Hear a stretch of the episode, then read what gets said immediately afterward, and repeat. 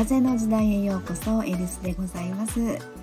はい本日2回目の収録なんですがちょっとお伝えしたいこともあって、えー、収録ボタンポチッとしてみました。あのですねあのスタッフのフォロワーさんがちょっと言われてたことがありましてえー、スタイフを使って自分の周りの飲食店を応援しませんか？っていうねこれすごいアイディアだと思うんですよ。あのその紹介されてるお店がね偶然にも知ってるお店だったりしたらなんかすんごい親近感が湧くだろうなと思ったりしたんですね。で、まあ、一人の人の声ってすごい影響力ってあると思うんですよね。まあ、声って波動って言いますしねそしてインターネットですよ。あのこれまさしくですね風の時代のあるべき姿というかあの風の時代の見本のようなお話だと思うんですね。まあ、あの風の時代っていうのはあの先生術的なお話で、まあ、天体の配置のねあのところから風の時代ですよみたいなことで言われてるんですけれどもであの実は現在はですねその風の時代の中で水亀座時代とも言われてるんですがであの水亀座ってまさしく集団の意識とも言われてるんですね。であのこのフォロワーさんがですね風の時代を知ってて言われてるとはちょっとあの思いませんでしたので あのすいません。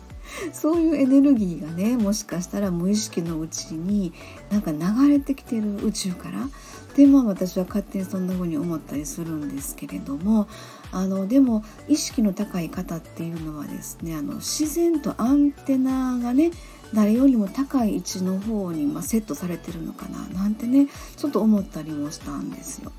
うんえー、というわけでですねスタイフを使って自分の周りの飲食店を応援しませんか？というね、えー、その方はですねこんなことも言われてましたね。えー、スタイフっていうそのプラットフォーム自体がですねすごくやっぱあったかいこれは私もですね、えー、去年12月30日に登録しましてその時から思っております感じております。えー、配信してる人たちもすごく好印象的な方が多いなというふうにも感じております。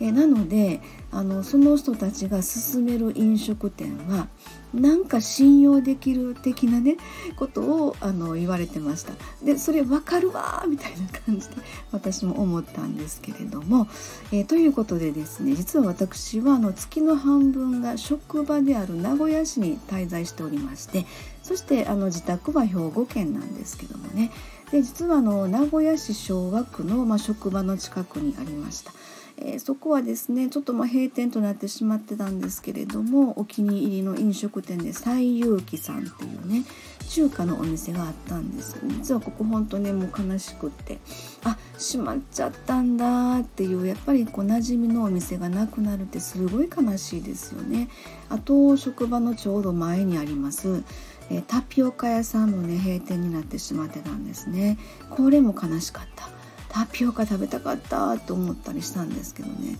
であの実はその並びですね3軒ぐらい向こうにこの間行ったら新しいお店ができてたんです、えー、台湾カステラ専門店カストーロ。で割とあの、えー、チェーン店なのかな、えー、そこの矢ごと店がオープンしてたっていうことでこの間ねあの実は買って食べてみました。えー、すごいふわふわですんごい美味しかったんです、えー、台湾カステラ専門店っていうのもちょっと私的には初めて聞いたのでカストーロ。まあ、このタイミングでオープンされるっていうのもね、えー、またそれもカステラってちょっと思ったんですけれどもあの、まあ、本当この間買って食べてえー、そのまあ、お金払う時にね心の中でちょっとガッツポーズ小さいガッツポーズして頑張れってエールを送ってきたみたいなそんな感じだったんですけどもね、えー、まあスタイフを使って自分の周りの飲食店を応援しませんか？なんかいいですよね、えー、皆さんでぜひぜひ広めていきたいななんてちょっと思いました。